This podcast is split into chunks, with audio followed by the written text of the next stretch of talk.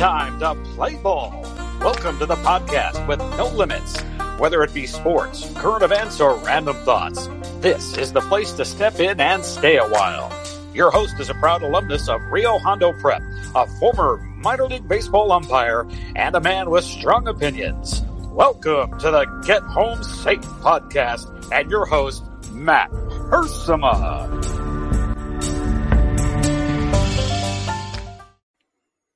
Hey guys, and welcome to another episode of Get Home Safe. It is Friday, February 5th, 2021. We made it through another week, the first official week of February. Had some great shows this week. Very proud of uh, what we're putting out there this week. A great conversation with my brother Sam on Monday regarding sports and some other items.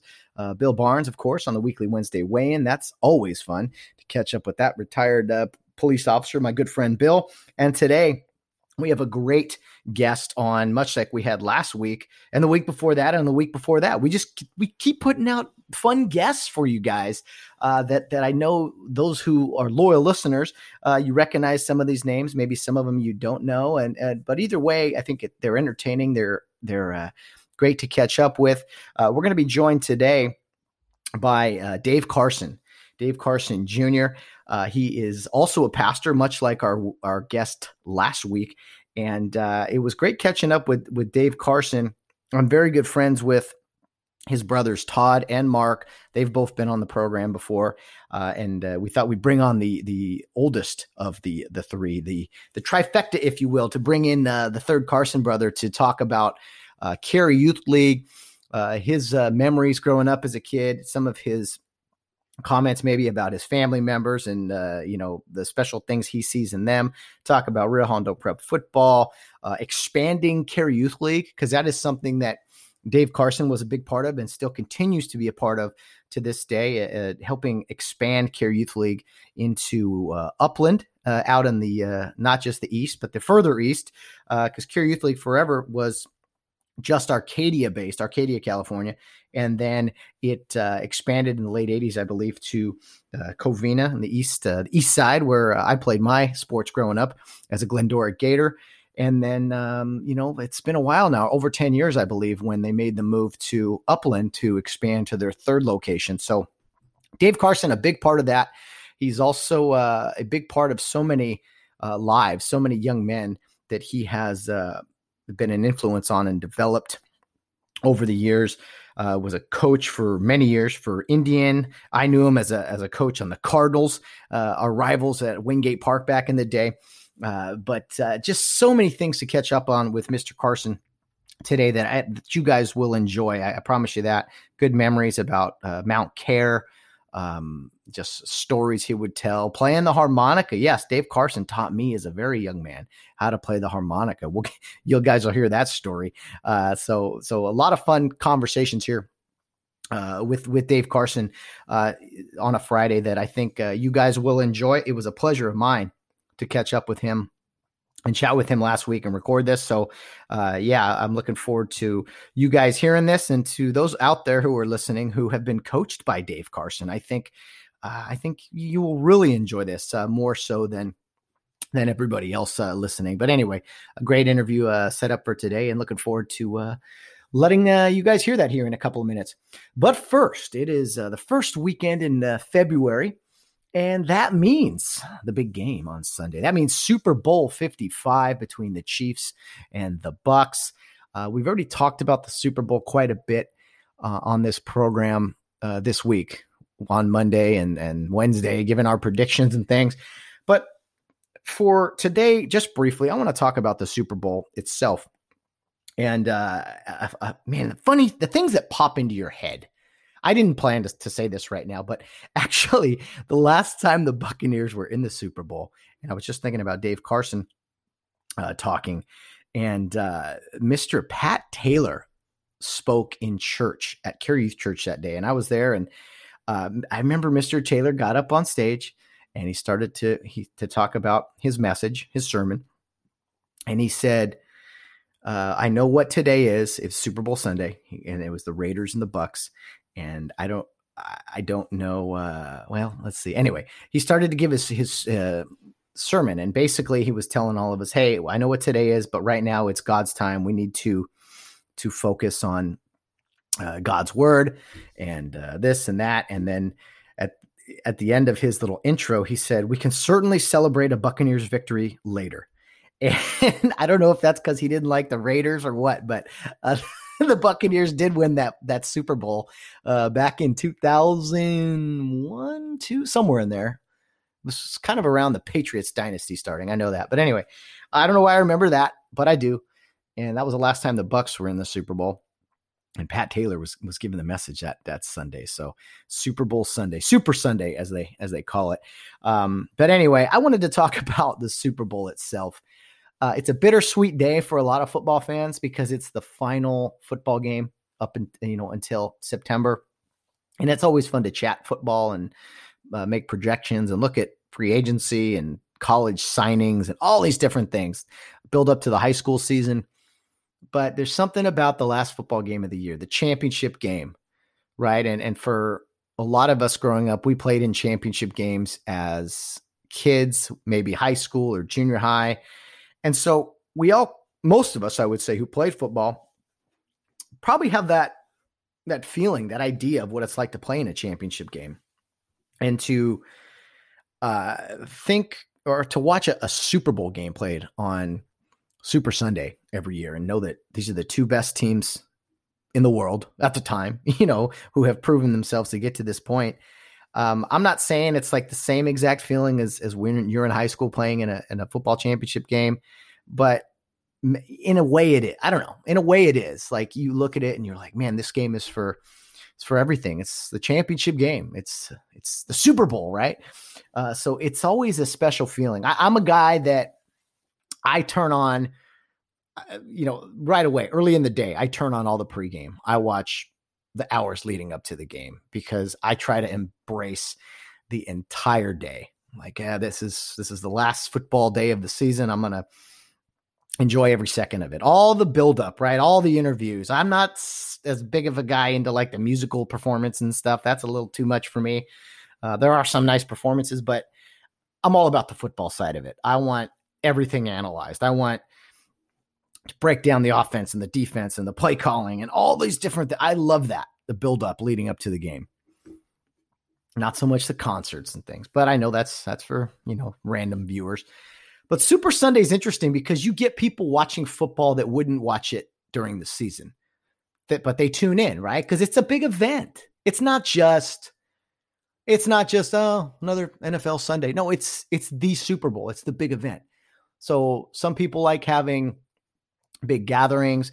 Uh, trust me, I've done both. I've done Super Bowls where I'm around a lot of people, and I'm not a huge fan of that. I've done it where I'm around like okay, maybe ten people. Uh, still not a huge fan. I like a small group of people if I'm going to have anyone uh, uh, watching the game with me at all, because I I I don't know. I, I, went to a few Super Bowl parties for a few years. I had a consecutive streak. I was going to one every year, and I thought it was a great way to watch the game. But after doing that, and then going back to kind of watching it with just yourself and a few buddies or my brother, I much prefer that. I much prefer a small group um, where you can just, man, put out a bunch of food. And trust me, after I'm done recording this right now, I'm on my way to Costco to pick up some apps and some fun, uh, fun football food for the big day because if ever you were to overindulge in uh, good food that's bad for you, uh, it's Super Bowl Sunday. Even it's even uh, it's better than than some of the the Christmas and Thanksgiving foods that you eat, in my opinion, because it's just a platters of stuff. You put out the chips and guac, maybe the pizza rolls, some wings. Uh, I don't know. I don't know what what you guys love to put out. Football, football food but it, there's not even really a main a main event, a main uh, dish. It's just a bunch of apps. Grab, grab, grab food, grab this and that. Um, so that's what I think of on Super Bowl Sunday. It's just like maybe a couple of friends, maybe some people love big groups. I'm not a huge fan of that, but just being around a few football fans. And every now, and yeah, there's people that watch the game that really don't know what's going on, but hell, they they tune in for the commercials or whatever and uh, it's still cool to, that it it's a big event that brings people together. I can't think of another sporting event that really does that. One singular event like the Super Bowl. There are people, oh, the the Stanley Cup final, yeah, that's cool. Okay, yeah, but that's seven games. The NBA finals, the World Series, those are all multiple games. But for one day, one Sunday in February, it seems like everyone watches that one four hour event. Everyone. I would say most people, not everyone, right? There are non-sports fans or whatever who just I don't know what I don't know what they watch on uh, on uh, TV that day. But for most of the country, I would say people are gathering and watching this, which is pretty crazy to know that there is a one event where we do. I'm trying to think of other events where we would do that. One event that everyone is gathered watching. Maybe there's I don't know the there's probably some television shows or some premieres or, or final episodes of certain TV shows and everything. But in today's age, everything's kind of recorded and and watched later. But sporting events, I think it's a different story. You know, you could say, well, Game Seven of the World Series, yeah, okay, but one specific day like the Super Bowl, I don't know if there's anything quite like it in sports in just our society where we gather and it's like even if you don't have a team in it which most of us don't you find a reason to root for someone or against someone right? You just gather. It's it's uh it's something that we all kind of come together and watch which i think is great. And for those of you that don't watch football and maybe do something else on super bowl sunday hey all the power to you. That's nothing against it anybody. Trust me. I, I anyone who doesn't tune into football I, I got respect for. It. It's like, hey, you got other things to do? No, no problem. But I think there's still a big group of people that love to sit down and watch that game. And for guys maybe who have other things going on and aren't able to sit and watch football uh, during the year, to at least be able to watch the Super Bowl, I think it's a special day. So I'm looking forward to throwing all these apps in the oven and prepping all the food Sunday, uh, Sunday morning, Sunday around noon or so, and just enjoying the day. Maybe maybe uh, play some pool here at the house. Maybe do a little uh, beanbag toss setup. Just kind of enjoy the entire day, and then watch every snap of the game, and not be distracted or bothered by other things. That's uh, that's definitely a, a big uh, part of watching Super Bowl Sunday as well. So I'm looking forward to it. I can't wait.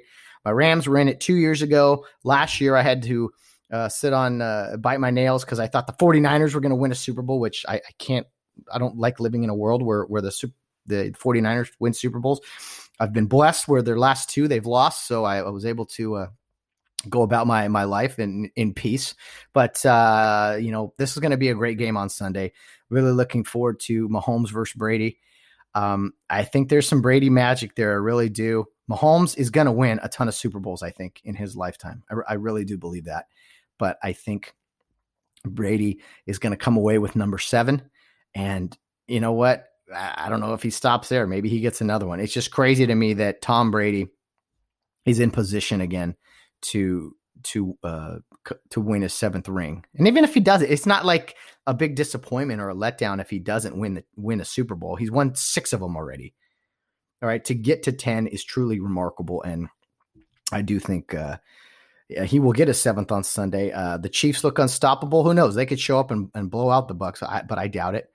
I doubt it. I think Brady will uh, will, will, keep keep the the Bucs in this game, and it should be uh, very exciting. Oh, I'm already I'm already jacked up, ready to go. Let's let's kick this thing off. Right. I'm, i like the build up. I like all the an- over analyzing and everything, but I'd also reach a point where it's like, oh, let's kick this thing off.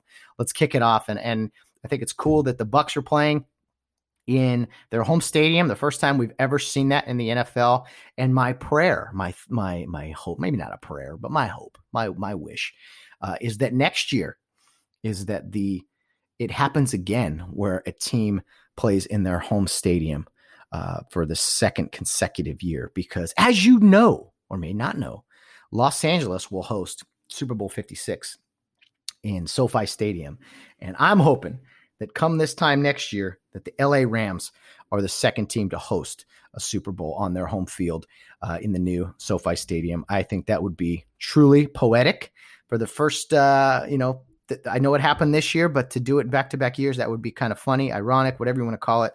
And uh, Super Bowl one was played in Los Angeles in the Coliseum. And so for the first Super Bowl to be played in Los Angeles in the new stadium. I think it would be awesome if the hometown Rams uh, were were in it. But uh, hey, a, we're a long way away from that, so we shall see what happens. Okay, enough of me talking about the Super Bowl. I've talked about it all week. Let's get to our interview with Dave Carson. Uh, it was truly a blessing, and I seriously mean that. Um, I'm good friends with the Carson family. They are special people, every single one of them. And it was just an absolute blessing to sit down with uh, Dave Carson and, and, have a conversation just about life, about Care Youth League, and just about uh, doing doing the Lord's work as uh, as he does, and so many of the uh, Carson family uh, continues to do. So, I will step aside and let you guys enjoy my interview with Mr. Dave Carson Jr.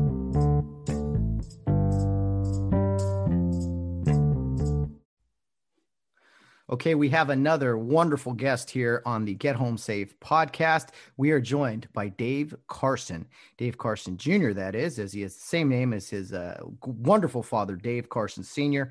Uh, Dave Carson uh, Jr., who's with us today, he is uh, a pastor of the Care Youth Church in Upland, California. He's been in, influential and a big part of the Care Youth League program for a very long time. He's the third Carson brother we've had on here. We've saved the oldest Carson brother for for last, uh, along the after following Mark and Todd.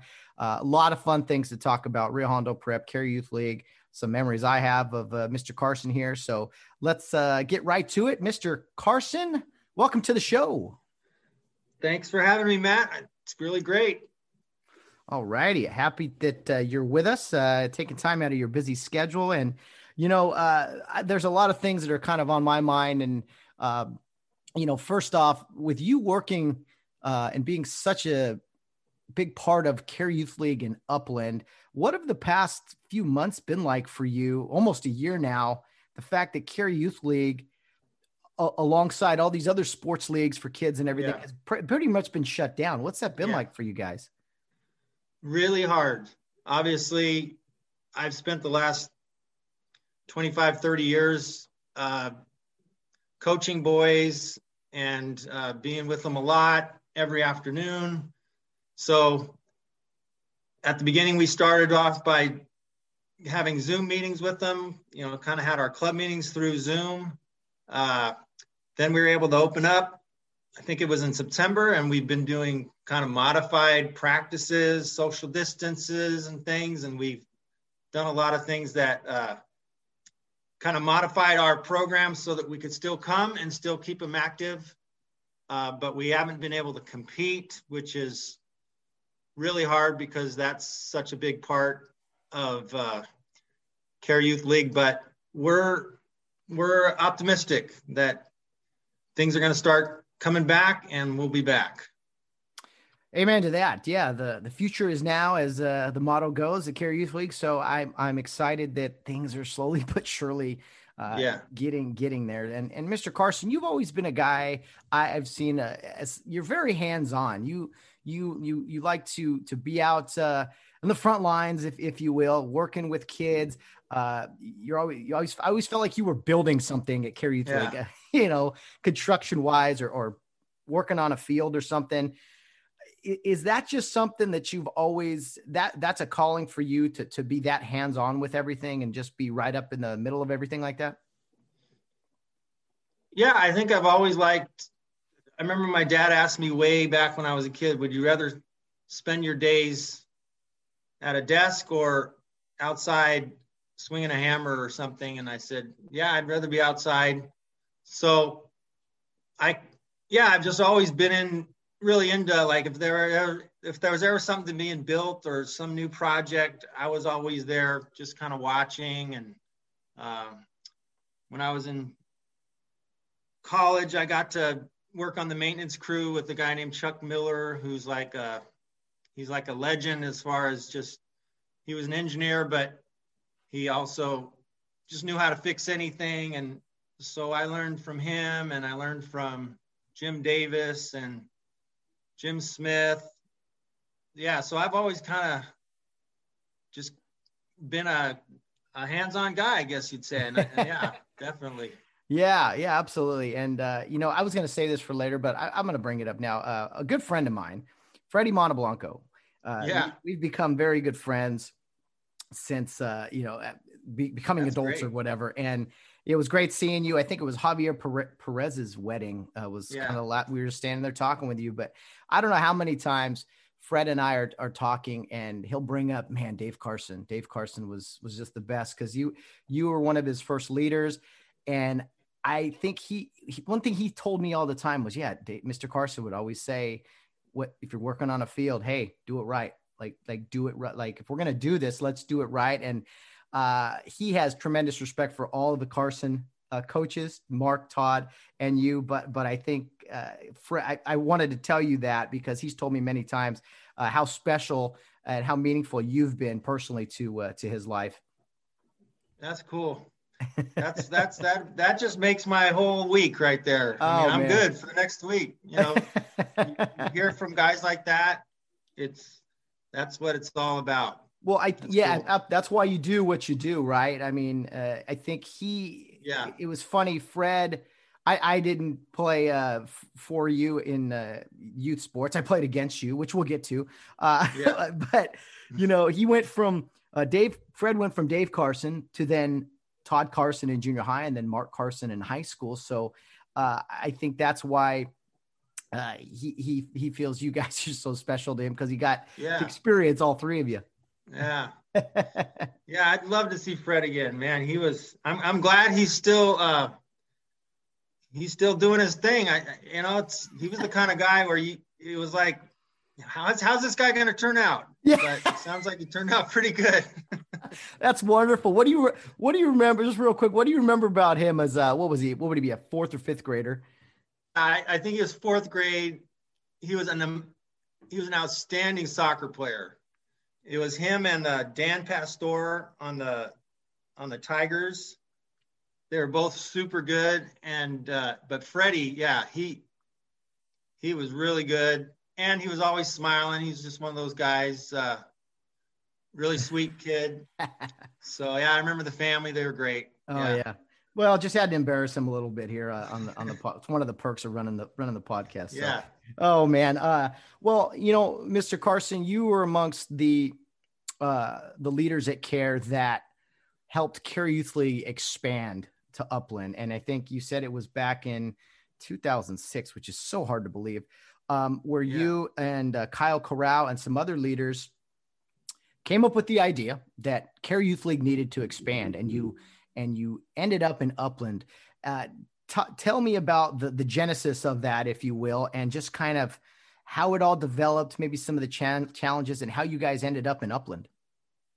Okay, I remember Kyle had he was a young guy, and he he put in everybody's little box at, at on on the staff, just kind of a little announcement that he was gonna he wanted to tell everybody what was on his heart, and I think he quoted, uh, you know, the Apostle Paul about how he felt called to be sent out. So he called a meeting and uh, we all got together, all the staff and the coaches, and he got up there and said, you know, I, I just, I was out mowing the lawn uh, at Wingate Park and God was just, God just spoke to me and just said, there's more out there. There's more boys out there. You need to go find them. And uh, so he just put out that that's what he wanted to do. He felt called to do. And I, I had always had that on my heart uh, that Care should expand, and I wanted to be part of it whenever it was, if possible. So I volunteered to be in the group that helped get that going. Uh, Mike Murphy was part of that as well. So, uh, and obviously my wife was part of it because she wife and uh, and uh, Mrs. Mrs. Pauline Murphy. Now back then she was uh, Pauline Hampton. She was part of it. So we uh, we just we didn't know where we were gonna go, and we had meetings like where do we want to go? And I, I remember we we drove down to Wildomar. Uh, I was supposed to look into Santa Clarita, you know that area. So I did some calling and we knocked on doors at churches and you know, city halls and all that stuff. And we ended up uh, finding this place in Upland called the Pacific Christian Center that the guy, the director there had just got there from, came down from Oregon and he was just like, yeah, sure, come on over. And uh, it was just like the doors were opened uh, after a lot of closes. So it was, it worked out. That's why we ended up in Upland.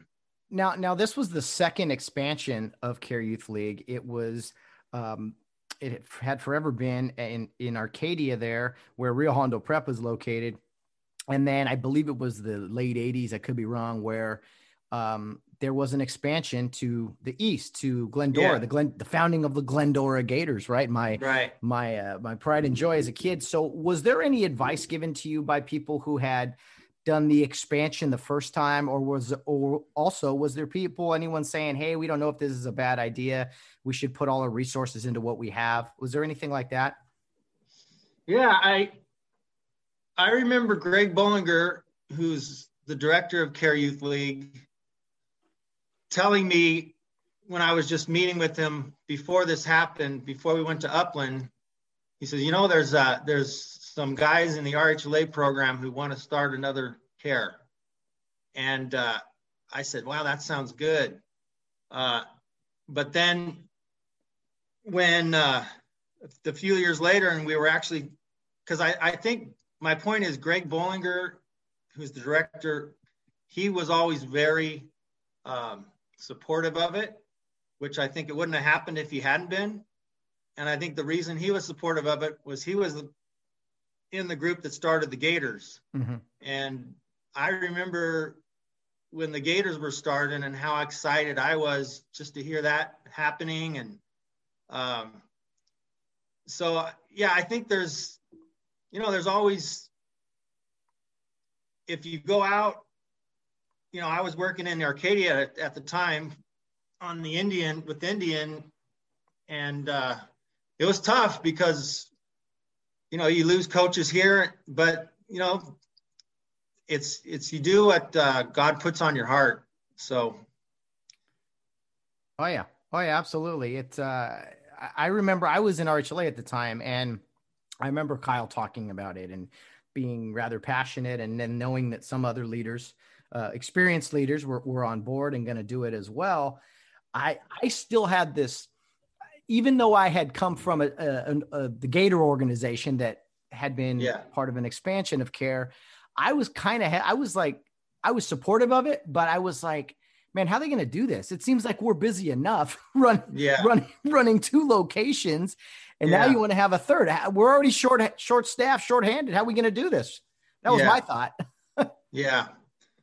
Yeah. And I think that's, I think we've always struggled with that. I think, uh, but I think the philosophy, I just got done listening to an audible book about Hudson Taylor, who was a missionary in China, and his burden was to reach China for Christ. And one of his philosophies was you're always advancing. And uh, he, he had a lot of struggles uh, that he talked about, but he felt it was biblical to always expand like the church was always expanding. So even though it's it's uh it's hard sometimes uh i just think that that's what it's god's work and he he wants us to keep moving. Yeah yeah that's uh that is really well said. I like that. Always advancing. I mean uh you, you know if you're either going forwards or backwards in this life, you know, or there's yeah. not too often where you're you're stagnant. I mean, we might feel that way at times, but I, I do think the mindset is whatever you end up doing or whatever you're called to do, especially in the the world of ministry. Yeah, you got to have that um, that uh, forward thinking. Here's a question. Here's something that comes to mind, Mr. Carson. Okay, so talking about ministry, talking about uh, calling others to Christ and the Word of God how how does one balance the passion with not overdoing it because i've seen not at care really i've seen other churches who are a little too aggressive if in recruiting or like uh, their policies and things uh, i remember when when i uh, look, was looking for other churches. We we tried a few, and a few of them were like way too aggressive and way too like in your face. So how do you balance the uh, evangelism, if you will, the passion of of calling others with not being too aggressive and pushing people away? Yeah, I I think that's a a great question, and I think again, like Hudson Taylor, he he really believed in prayer, um, that God would would call the people. Um, I I think sometimes if if you it's kind of like when you're when you're coaching a, a team if if the guys you can tell some guys they just they're there because they have to be there but they're they're not really into it and then there's guys who they're there because it's it's part of them. They love it, and uh, I I think if I don't think you have to twist. You should have to twist people's arms. Mm-hmm. Um, I think you just present it, and the guys who really it's coming from inside and it's coming from God. I think they will they'll run with it. Like I think like Kyle, you know, I don't have to prod him at all. He he he prods me sometimes, but uh, you know, and I think that I that's the way it should be. It should just be something that comes from the inside, and uh, we're just there to to be you know to be obedient and. Uh, well, that's why I think Care Youth League, the the I the general foundation of it is so wonderful because like like I look at my experience. I was a kid. I wanted to. I saw a kid carrying a football gear one day at school, and I wanted to to do that. And so played yeah. football, and then you realize, oh, there's basketball next. Oh wait, now we're playing baseball. I wasn't that into soccer, but okay, we kept doing that, and it was just like that was the attraction, which I think is for most kids. And then you're getting, you know, Bible lessons and training also and I think yeah. at the time when you're a young kid, you're like, okay, yeah, that's fun too. But sports, sports, you know, yeah. So, so sports is the tool that yes. care uses, right? Yeah, it's the hook. The hook. I like that. Yeah. Yeah. Absolutely. Um, and I think I think it's it's the getting the Bible into their lives at a young age. Uh, it pays off, and uh, but also all the other things that, like you said, Care Youth League offers for young people. Um, I'm especially missing it now and seeing the value of it now after, after being away from it for so long. And I think lots of people are, but just the social interaction and the, just all the healthy things that go on uh, is a great thing. And I just, I, I try to I try to pray that God would send send more people who would uh, who who would see that and want to you know give their lives to it.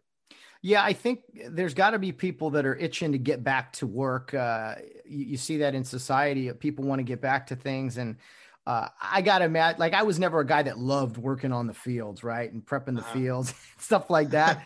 but and I bet you there's other say RHLA guys who feel that way. But I think right now, because it's been such an absence, I bet you there's plenty of guys who would love to get down there and do some work. Like, hey, let's play some ball. Let's get everyone yeah. back. Let's uh, get back to normal. yeah. yeah. Yeah. I was down. It just felt so good to, you know, get some string out, paint a line on the, on the field. It just felt really good. Uh, but I understand that I'm just, I'm maybe a little unusual, but uh, yeah, I love doing that. I love being on the field and getting them ready, all that stuff. Let me ask you about your childhood. We just talked about Care Youth League and, and bringing ki- kids into the program. Um, for lack of a better term, you were you were born into the program. Your parents were involved. Uh, yeah. uh, what was that like? Was it just kind of it, it was all you ever knew? Like it was just, hey, the the the fields are right in our backyard. I mean, tell me about yeah. your early days of Care Youth League. Yeah, I you're right. I grew up in the program. My my house bordered the field too, so I just I ran outside and there it was. Uh, I it was a it was a pretty happy childhood. Um, my parents were very committed to it. Uh, so, you know, there wasn't the, you know, the big family vacations that some people talk about, you know, and uh, it was, we, we definitely operated on a shoestring budget when I was a kid uh, in the family, in the house. Um, but man, all the stuff I got to do being part of Care Youth League, the camps and the summer trips, I it was just great. So yeah. I I have to ask because I've heard reports, I've heard stories of this. Uh, you and Randy Johnson were were very the same age, and um, and you each had a brother, him Rick, and, and uh, yours Todd, that were younger than you guys. And I have heard that you and Randy always play were teammates in the in the backyard football games, and, and you guys were were pretty rough on on on Todd and Rick. Is that accurate? Yeah, because you know we we would meet and say we want these guys to be super tough in high school, so we really got to be hard on them. No, uh, yeah, it was it was that way every Sunday. Every Sunday we'd meet on field two after church, and we'd play until he either got too dark to play or one of us got in a fight with the other one. And it usually was someone gotten mad at someone else and there was a fight and that's how we stopped. But yeah, but they, you know, I, I admit they, they turned out really tough because of it. So I, I, Todd and Rick, they both, yeah, they really did. I think you guys had something to, to do with that. I just I have a hard time uh, believing that you know Pastor Carson was a little bit of a bully to his his uh, younger brother Todd, but uh, I'm very good friends with Todd, so I've I've heard these reports. I just wanted to confirm. Yeah, I I'm not too proud of you know some of the things I did, but um, God is good. He's graceful, gracious, and uh, He forgives. And that was pre pre conversion well, I'll tell. So and even after conversion, it was. uh I still had stuff I had to work out. well, I think anyone who's uh who has been a brother, or specifically an older brother, uh, can relate. And that oh, was so, right, yeah, yeah, you know, and and so yeah. I think. Th- this is not meant as a, a negative. This is actually a positive. Todd told me one time. He said, "When I saw Dave's transition, uh, conversion, whatever you you, you want to call yeah. it, when I saw what God uh, kind of did with my brother Dave, he goes, "That's when I knew there was a God." yeah, see, that's yeah, yeah. He saw both sides for sure. I, I, yeah. love it. I absolutely love it, and I just have a. I've always known you as this kind, uh, kind spirited, so friendly, you know, gentleman yeah. and to hear those stories uh, because I've also heard you were you were quite uh, the football player back in high school, Mister Mister Carson. Tell me about your uh, playing days at Rio Hondo Prep. What that was like. Well, I loved Rio Hondo Prep football. Uh, I was a water boy for three years uh, in the in the early '80s. Uh, it's what I live for. I loved everything about it when I got to as a freshman, uh,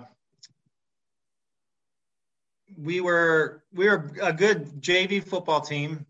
Uh, the seniors at that time were like Paul Clark, Todd Bell, uh, Henry Cofresi, Mark Moore. Those guys, um, they were pretty good, and I got to play up in the playoffs with them. They played Faith Baptist. I think we lost in the semifinals to Faith Baptist. Then the my sophomore and junior year, uh, Rio Hondo, we were actually really not very good. Uh, we had about 10 guys on the team both years. Wow. And uh, I think my sophomore year, uh, we had just a couple guys as seniors and a couple guys as juniors then in our class. So it was pretty sparse. Um, so I think our sophomore year, we were five and four. And I think my junior year, I think we were like three and six so it was tough. But then uh, my senior year, that was when my brother's class came up as freshmen, and some of those guys were old enough to play uh, varsity because they had the old 8B uh, situation. So some, and so like Rick, my, Rick Johnson, and a couple other guys, Joey Parks, uh, Dwayne Daldy, those guys, they they really gave us what we needed, and we we did really well the senior year. We lost in the finals. We were undefeated, but lost to Templeton in the finals. But yeah, I I love football. I love Rio Hondo Prep football. Let me ask you this because I heard you know you were a tight end, and then uh, for for me, I always enjoy defense more, and some people like offense yeah. more. You, you played uh, both ways, as most people do at Rio. What was more fun for you, catching passes or tackling people? Uh, I I love the contact of football. So, you know, I I just love lighting people up as hard as I could. Uh, but I also like catching passes. They were fun. Yeah. I, I I think in the Super Bowl I'm going for the Chiefs because I really like that Kelce guy. Oh man, he, yeah. He's he plays really well. I love the watching him play. So I've, physical, I've, yeah your kind of guy, tight end. Okay, yeah. Yeah. Yeah, like 13 yeah. catches last week. That was crazy. Leading yeah. up to the that was incredible. Uh, yeah, I heard Randy just used to chuck it up and and you'd uh, you'd find a way to come down with it. Yeah, well, we it was all those Sunday afternoon games against Todd and Rick. Yeah, you know? we just got our timing down and yeah, spectacular, uh, outstanding stuff. Um, uh, yeah, again, I go down memory lane with with yeah. Todd quite a bit with this stuff.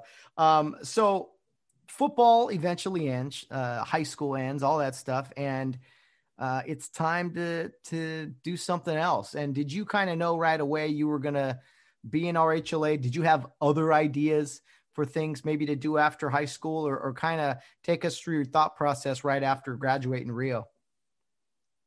Uh, yeah, when I was 11, I was sitting in church and I just I the only way to describe it is I just I just knew God called me to be a pastor, be a minister. We didn't call them pastors back then. It was minister. Uh, and then when I got out of high school, it just seemed like a the natural transition. I felt like I'd been given so much uh, mm. growing up all the coaches that poured into me, poured into my life, all all through you know Care Youth League and junior high and high school. I, I felt like RHLA was just the time to give back. Uh, so I, that's why I wanted to do that. But then I just came to realize that I really enjoyed and felt that I was doing ministry uh, as a youth leader at Care Youth League. So I just always felt this is where I you know, because you can't just walk off the street and be a Care Youth League leader. You, it is kind of a an exclusive kind of a thing, yeah. you oh, know. Yeah. And I just felt like God put me here, and He, and I just never felt the. Uh, I, I always felt like this is where I should be. Yeah, yeah. Well, it, well, it was kind of in those uh, college years, or maybe after college, where uh, I I first remember you. Um, I was, I don't know, fourth grade, I think, when Rod Heaton was uh, an assistant yeah. coach of mine. He started bringing us to church. And, and yeah. me, Brian Hermansky, Vince Hermansky, Nick Fuentes, he pick us up, take us to church. And we didn't go much church as a kid, uh, you know, my family yeah. and everything.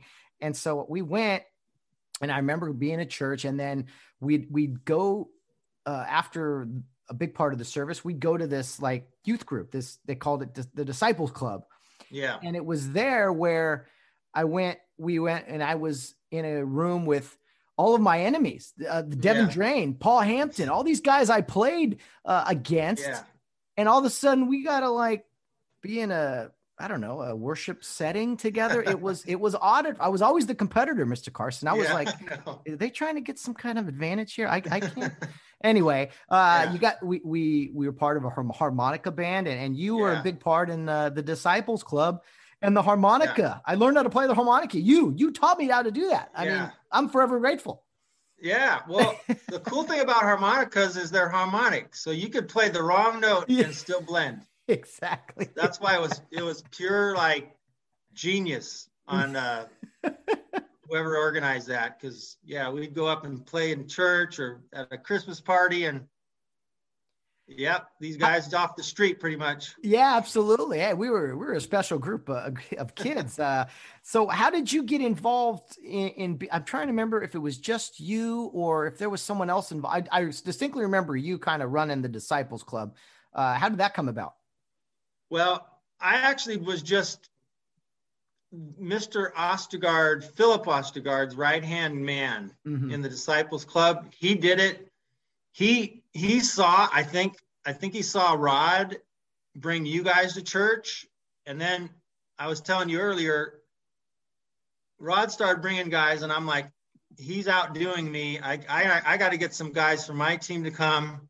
So then Mr. Ostergaard, uh, Philip, he noticed these guys in church and he says, we got to have a program for them. They can't just sit through these, you know, long messages, you know, long sermons. Yeah. They're not going to want to come back.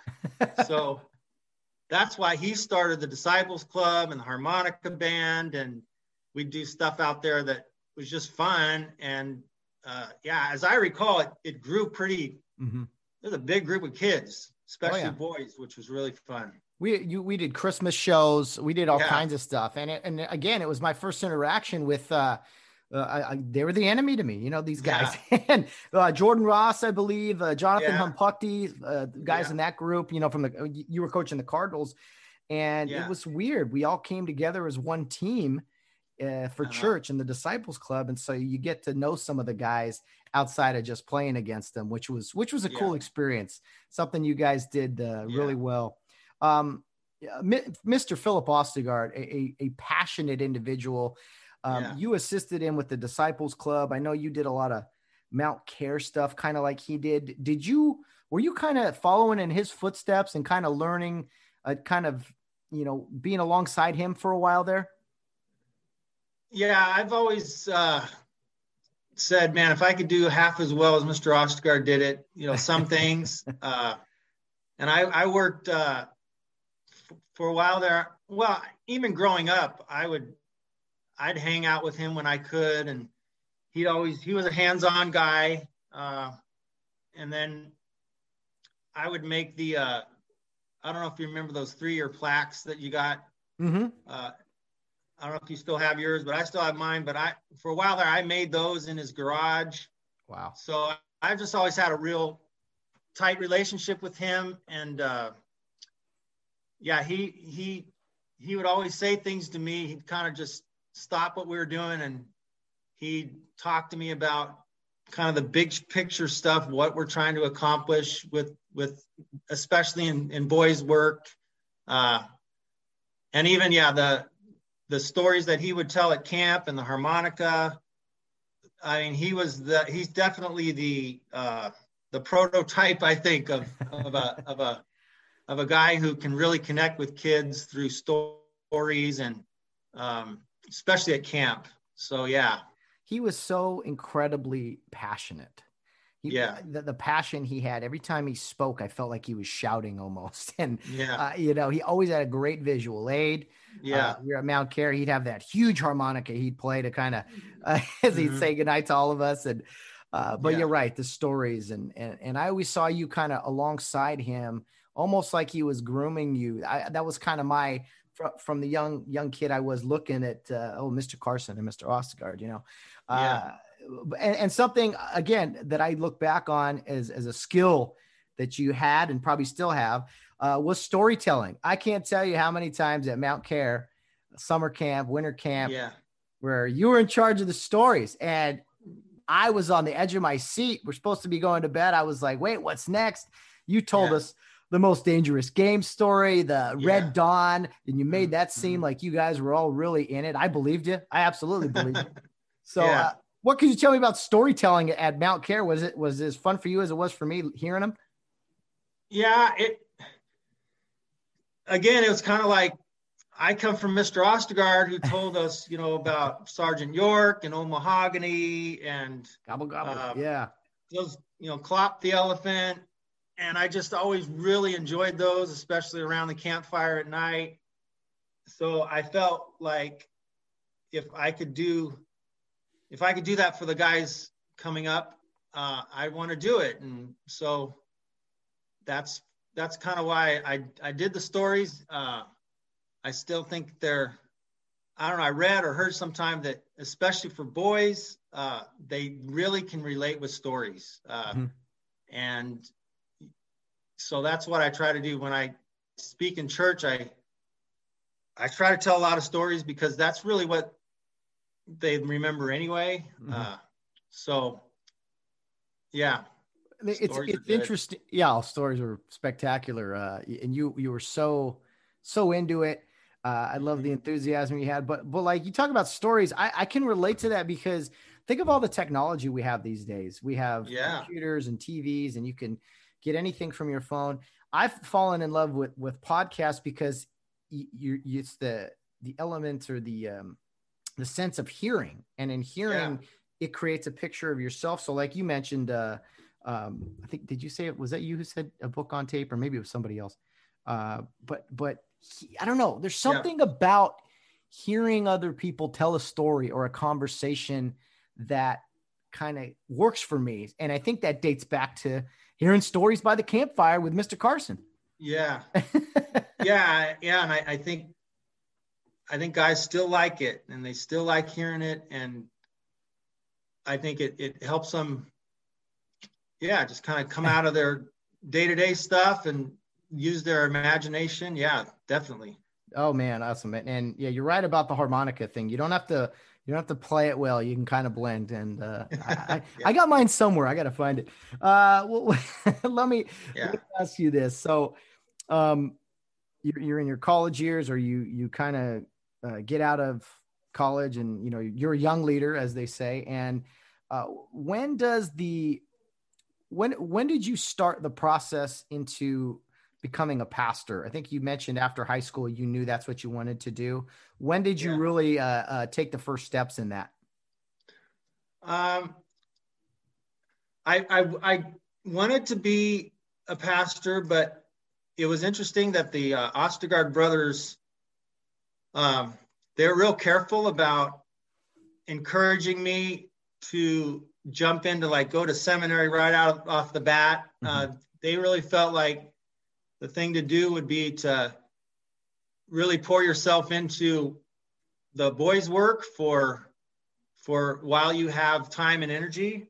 So i started taking classes down at talbot uh, after i got my bachelor's degree but it was a very part-time thing. Uh, so i think but it was always there. It was always something that uh, i couldn't shake. And uh, I think I remember uh, I was about 25 when they asked me to uh, give a message in church for the first time, and uh, it was in, it was during the summer when no one else was there, pretty much. But uh, but I did, and uh, and then just from that, you know, the Disciples Club and serving in church in other capacities. Um, it's just always been something that I felt that God wanted me to do, and it also felt right. It felt like this is, you know, kind of mm-hmm. like probably you out on the refereeing out on the football field. You just it just feels right.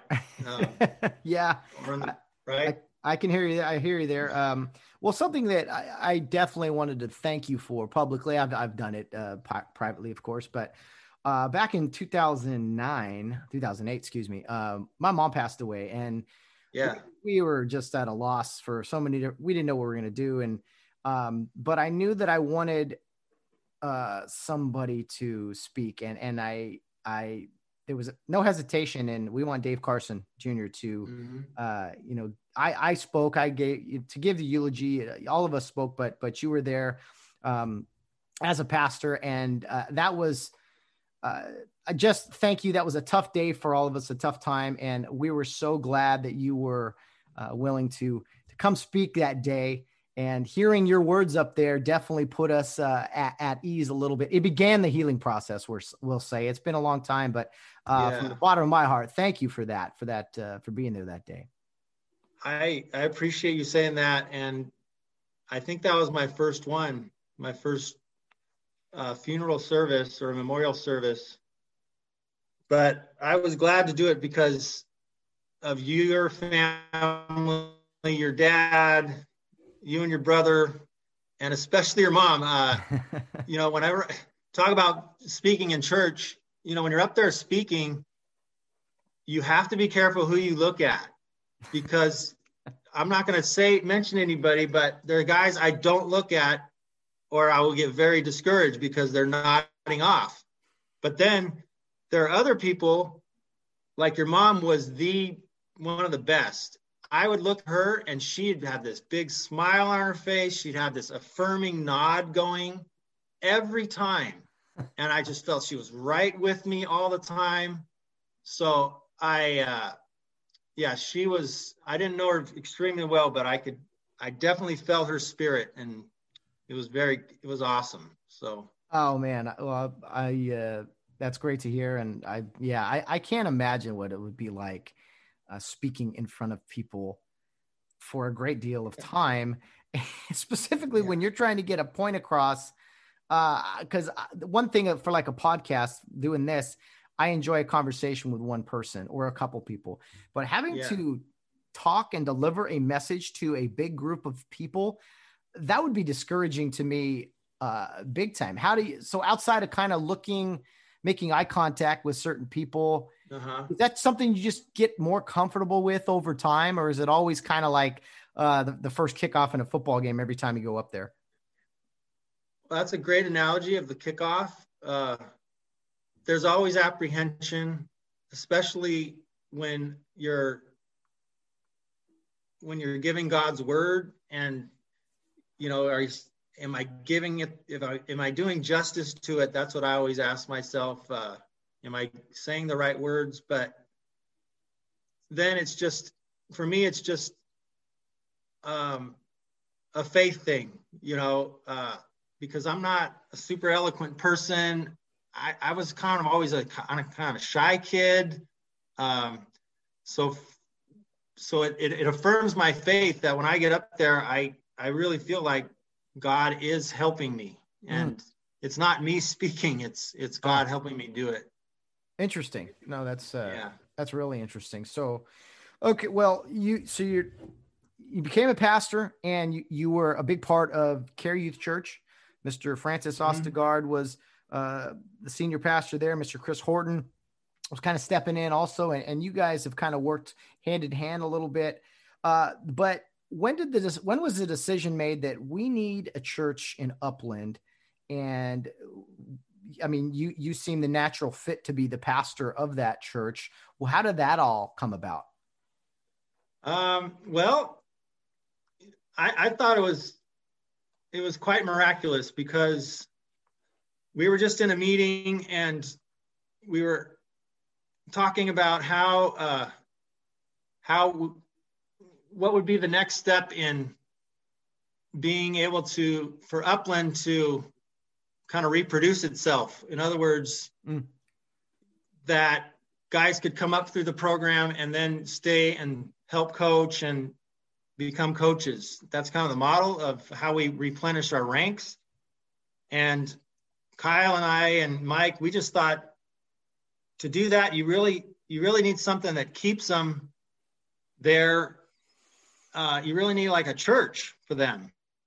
And I just remember I was in a meeting with Mr. John Martin, and I just said that, and I just, you know, I thought it was going to end there, but then um, the the next day, Mr. Horton like yells at me from across campus, and he said, "Dave, what's this I heard about you start a church? And I'm like, what? so Mr. Martin had asked him, talked to him, and then lo and behold, the next year I got to kind of do a sabbatical where I could I got to finish my school work, and a year after that, they ordained me at Care Youth Church, and we started the church. So wow.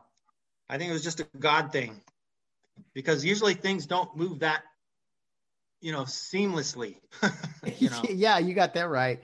And I, yeah. I, like that. I like that description. Sometimes just a it's just a God thing and, and the way things work out. So that was, let's see here. That was uh, 2013. So been going yeah. on about seven years. What's, what's the attendance like is what, what are we talking about numbers wise? It's a lot smaller scale as the Arcadia youth church. I got to imagine. Yeah. So I think we have 68 members uh, right now that kind of fluctuates, but uh, and then on a given Sunday, we'll have between 40, 45, 50 people there.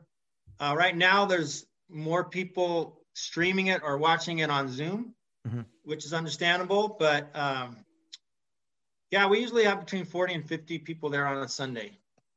That's kind of nice. That's like a good uh good group. I know sometimes you know big churches are nice but sometimes you get kind of lost in the uh, in the big group there.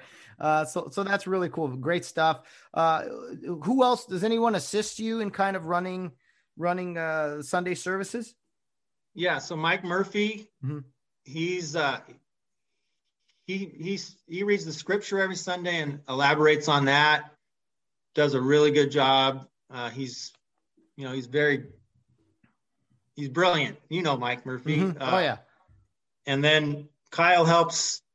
Kyle Corral helps me, and then uh, I have some ushers. Then I'm we're trying to train. Uh, you probably were a Care Youth Church usher. Um, so one of the, our head ushers, Mr. Uh, or is uh, Alex Eskiaki. He came up through Rio Hondo Prep, graduated last year. Yeah. So he's still coming and in charge of some guys who are doing the ushering. So, yeah, and then I have a, a father, a couple of three fathers uh, who you might know, Ken Lee. Mr. Ken Lee mm-hmm. helps mm-hmm. with some of the classes, and Mr. David Diaz helps with some of the classes. And uh, another gentleman by the name of Mr. Josh Tafflinger. He has kids in our school here he helps with some, and then Pauline Murphy helps with the sound, and then Miss Crystal Hampton uh, helps with the youngest kids. So yeah, we got a good crew. Sounds like a great operation. Yeah, in, in very good hands, and uh, I'm sure more big things to come. Uh, I want to ask you if if you could, what what is kind of on your heart for the for the future outside of getting things back to normal here? Um, what are some uh, future goals maybe you have for either uh, your ministry or for uh, the Care Youth League program? You've already expanded. You've started up a, a church out there. I mean, what's next? What's kind of on your heart? What's on your mind? Well, I just think it's biblical that the the whole idea of keep keep going out.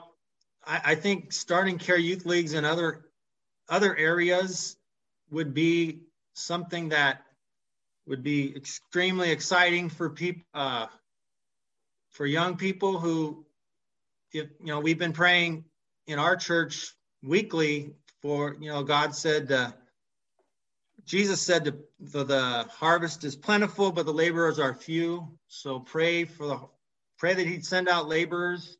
Uh, we just think the Care Youth League uh, model for helping children and families uh, is something that, you know, it, it, we don't, we shouldn't just think should just be in the San Gabriel Valley or Covina or Upland. We should think more in terms of how can we keep going, spreading this thing out. So mm.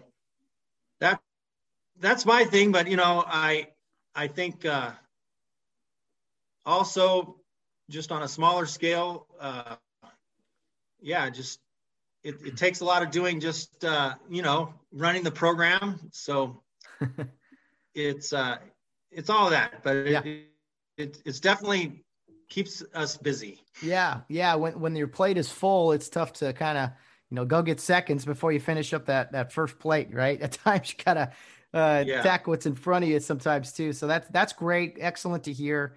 Really impressed with everything you guys have done out there, and uh, this is something I didn't prep you for. This just to get let's get a, an, an instant reaction, if you will. I did this with uh, Tawny Drain a few months back. I asked, asked her about every member of her family and kind of what comes to mind when you think mm-hmm. of them or what you think of I, am sure uh, people are curious, maybe what you think of those uh, the Carson family members. Uh, let's, let's start at the top with your parents, uh, Dave Carson Sr. and and, and your mother. Uh, two, I, I I know they're wonderful people, but what comes to mind when you think of each of them? Um, well, my dad, he's just always been super dedicated to I would say God first. Uh, he he's never,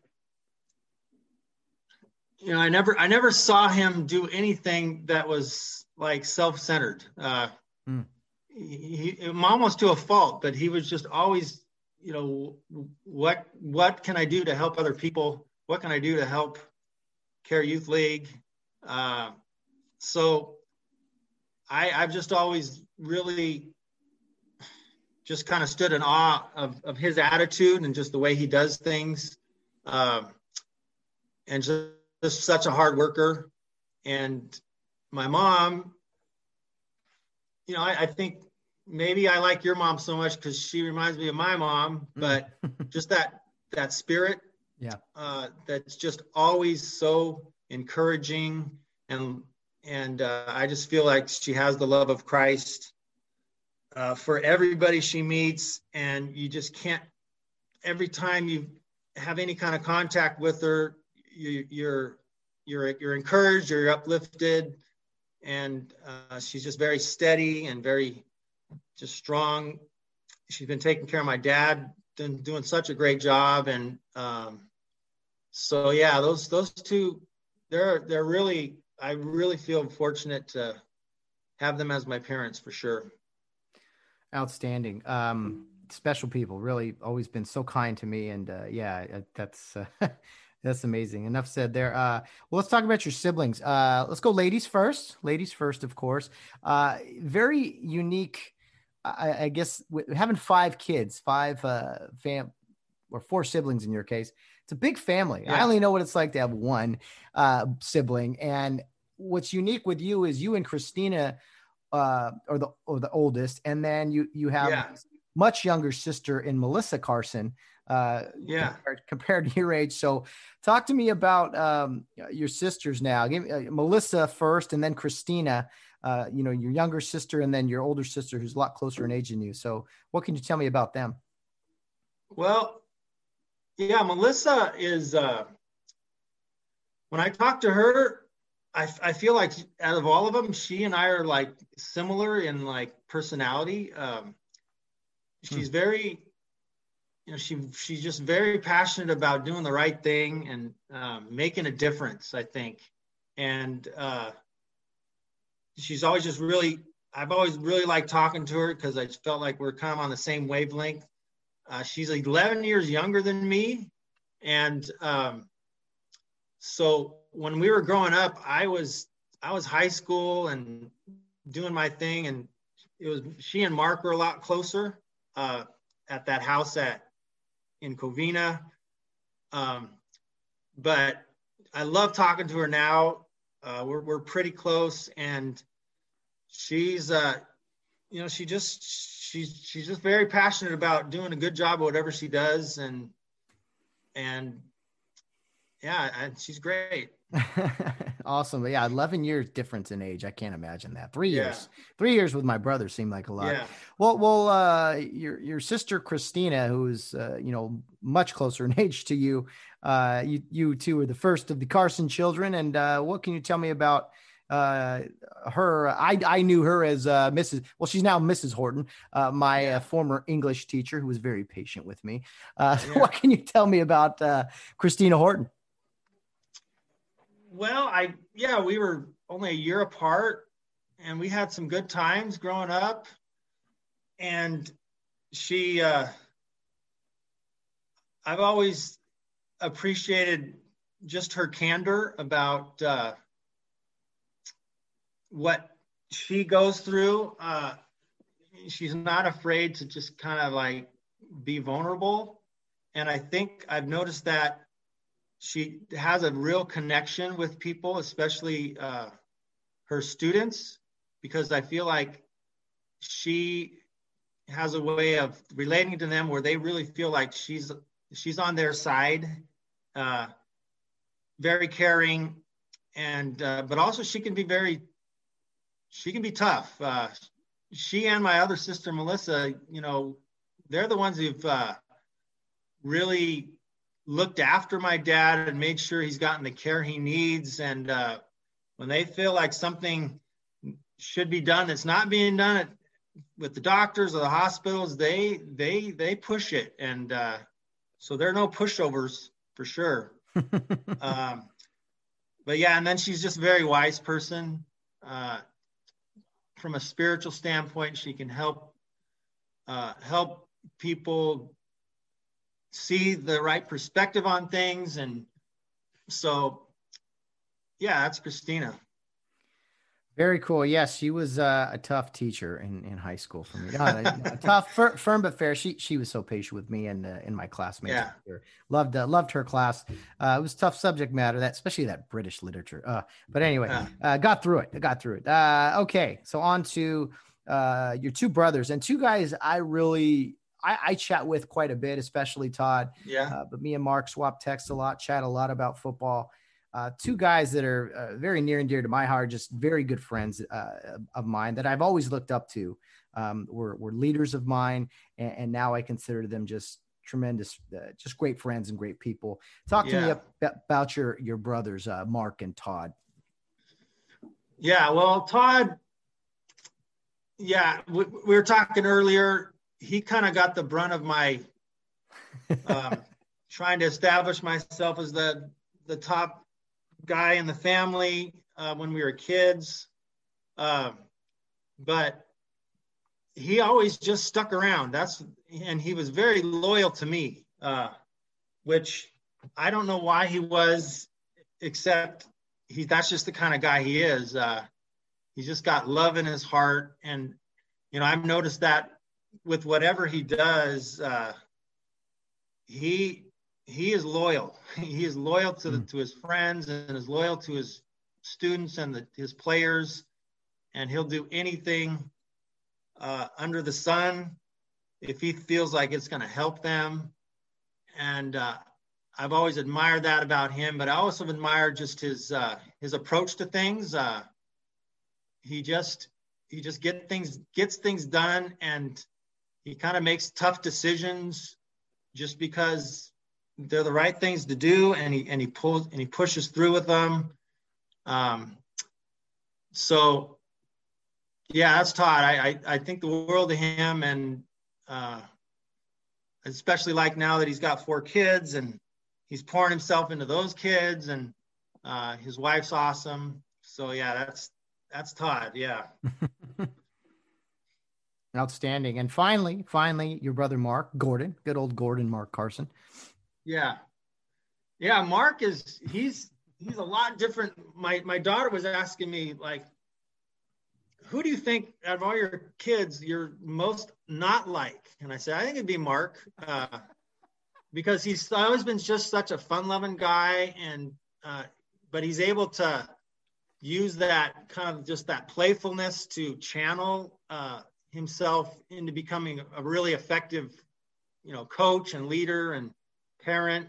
I've always admired that about him. Uh, he can just see the lightness of things, and uh, but he's also super competitive. I remember one time, uh, right, he. I remember watching him as a kid. He would play himself in games, um, and he'd be so intense, and he was playing himself, and uh, it was just you know in board games or things like that. And then I remember one time the Cowboys were playing the, I think it was when they were playing the 49ers, and Joe Montana, you know, rolled right and he hit Jack Clark in the end zone to win the game. I think it was an NFC championship game. And I remember afterwards, Mark was bawling. He was just so, because he loved the Cowboys so much, but just that competitiveness. He just loved, he, he just loves competing. And, uh, I, I, I just I admire that about him. It's great, and his just his uh, fun-loving atmosphere that he brings to his, his coaching and things. Yeah, he's he's very passionate. He's he's really tackled uh, the football uh, job, no pun intended. Uh, he's, he's done a great Yeah. job at in in uh, the program, and then running the high school now. I mean, Todd's up up north, uh, doing Yeah. At that high school. It's uh, it's pretty awesome. It's pretty awesome. And how are how are you- is your family, uh, Mr. Carson? Uh, three, I, I lose track, but th- three Yeah. daughters. Is that right? I got three girls. Uh, Wow. One's a senior, one's a freshman, and one's uh, seven years old. So yeah. Whoa, what a uh, wide range uh, of uh, ages there. And now that you got a senior, I mean, it's does it still feel like yesterday when you were a senior in high school, and now you have a senior daughter? Yeah, and sometimes it does. Sometimes it feels like my high school days were a different a different lifetime, you know. Wow. But yeah. and your wife Molly, she she's doing great. You've mentioned her already, kind of helping you out out in the uh, Upland program. Yeah, my wife is is a really great special person. I feel like uh, she is God's gift to me, and uh, you know, it's not easy being married to me. I don't think a lot of times, but uh, she she's wonderful, and I'm very thankful for her. She's a great oh, lady.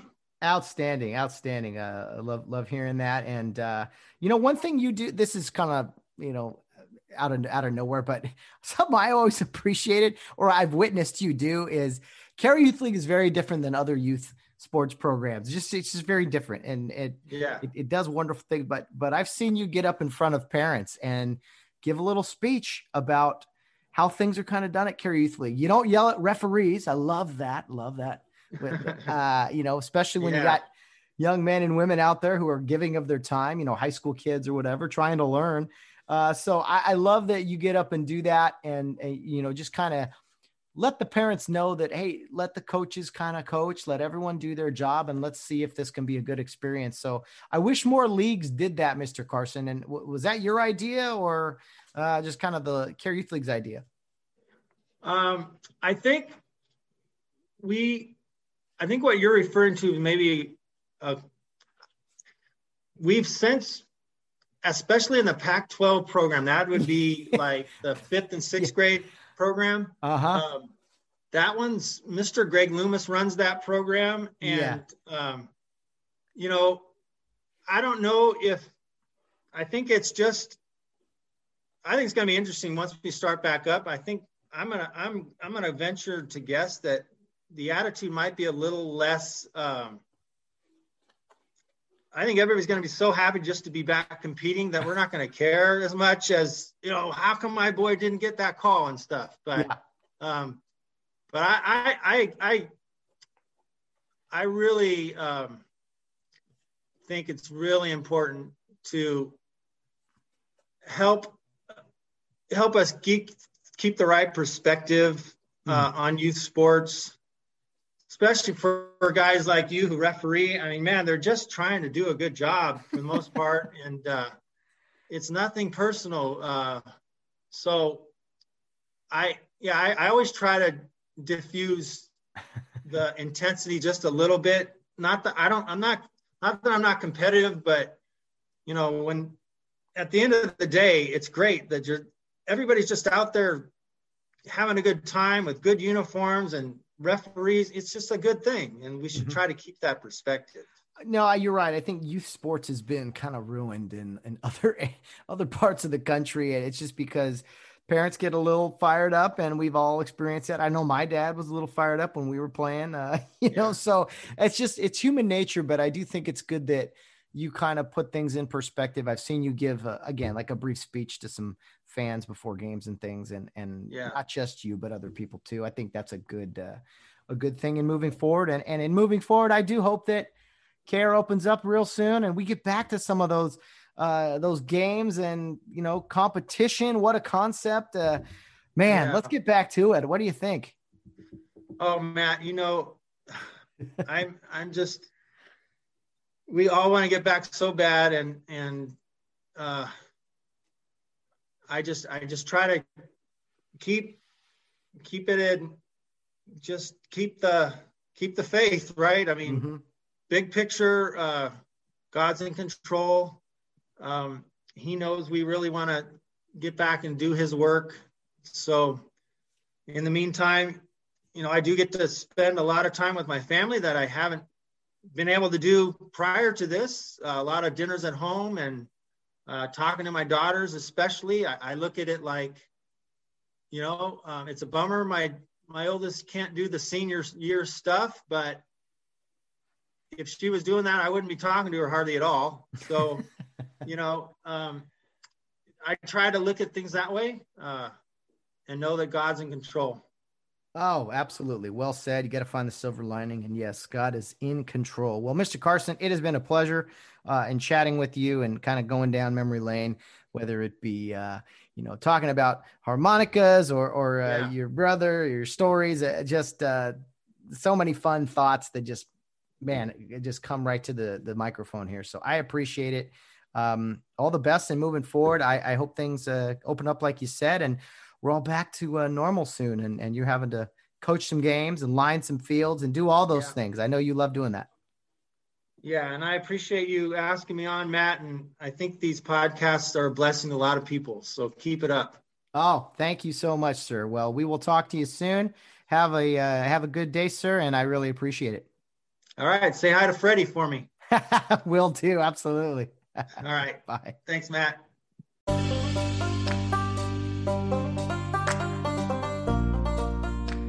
Well, what a blessing it was to chat with Dave Carson on this Friday and uh, to get us around third and home safe for the weekend, for the Super Bowl weekend, that is. Uh, just a, a, great time catching up with Dave Carson. And again, Dave, uh, Mr. Carson, thank you so much for uh, all that you have done for Care Youth League. Um, you were there for my family uh, in a very somber moment back in 2008 and uh, you you are somebody that that really does make every situation better. You, you anytime you're in the room or, or sharing uh, stories or just uh, sharing your words with other people i think those people are uplifted no matter what it is whether it's talking about sports or uh, you know, ministry or just uh, being tough being out there in the work workforce uh, you know working on fields whatever it is you truly do make people better and inspire all of us to to, to be a little bit better person. And, and as you said, always advancing, always advancing from the, uh, the book you mentioned. So, uh, from Hudson Taylor, great stuff. Thank you so much, Dave, Mr. Carson. Uh, just an absolute pleasure. All my, all my best to the Carson family, to your parents, to your siblings. I mean, just truly special people. There's nothing quite like, uh, the Carson family and, uh, just a definite love, love to each and every single one of them. Appreciate you taking the time to record with me, Mr. Carson. Well, guys, that will wrap up another fun week of episodes. Had a great time chatting with my brother Sam on Monday about sports, uh, catching up with Bill Barnes on Wednesday with the weekly Wednesday weigh in, and of course, today, our conversation with Dave Carson Jr. Just a great week. It's going to be hard to top it, but next week we're going to do our very best to accomplish just that and to uh, to make another great week of episodes on the Get Home Safe podcast. Uh, we already have an interview set up for Friday. I'm not going to tell you who the guest is. Uh, we will let you guys know on Wednesday at the end of Bill's interview who is going to be our guest on Friday, but I can promise you this, it's going to be another entertaining one and one that I think the loyal listeners will very much look forward to. So be sure to tune in next week for all the episodes on Get Home Safe podcast, Monday, Wednesday, and Friday. Uh, guys, there's many ways to follow the Get Home Safe podcast. Our Twitter handle is Get Home Safe Pod. Our Facebook and Instagram page is Get Home Safe Podcast. And our email address is Get Home Safe Podcast at yahoo.com give us a like or give us a follow on the social media platforms. And if you have some questions or content suggestions you want to throw our way, definitely send us an email. We love the listeners to be involved in this podcast. I love answering questions or hearing from you guys, just like you hear from us Mondays, Wednesdays, and Fridays here on the Get Home Safe podcast. Additionally, there's also some links in the episode notes if you want to leave a voice message, have your voice heard, much like a caller calling into a radio show you can do that. So that's always an option. Don't be shy out there, guys. Reach out to the podcast. I know a lot of you, I, I see the numbers. I see how many of you people are listening out there.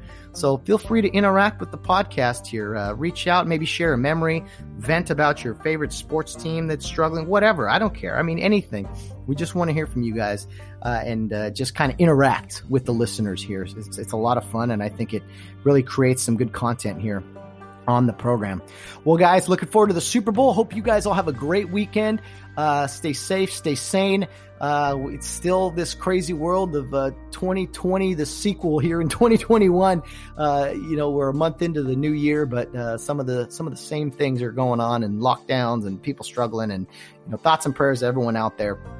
Uh, with everything that's going on, you know, we, we have been doing this podcast, and it's been a, a, a great way to to just kind of push aside some of the, the craziness that's in this world right now and just able to have a conversation with some friends, catch up with some people, and just randomly vent about some things that are on my mind. And I appreciate all your patience with some of the things I say on here because I know I, am at times I'm a lunatic and just ramble away. But anyway, definitely support appreciate all the support guys have a great weekend enjoy the super bowl and we shall see if my 33 to 31 tampa bay bucs victory prediction comes true or not uh, it probably won't, but we shall see.